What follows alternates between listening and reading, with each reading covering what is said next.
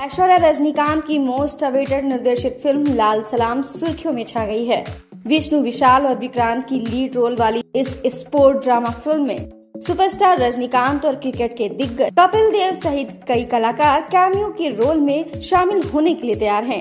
हालिया अपडेट में फ़िल्म के प्रोडक्शन हाउस लाइका प्रोडक्शंस ने अपने सोशल मीडिया प्लेटफॉर्म पर फ़िल्म का पोस्टर शेयर करते हुए बताया कि लाल सलाम 2024 में पोंगल के शुभ अवसर पर सिल्वर स्क्रीन पर रिलीज़ होने वाली है।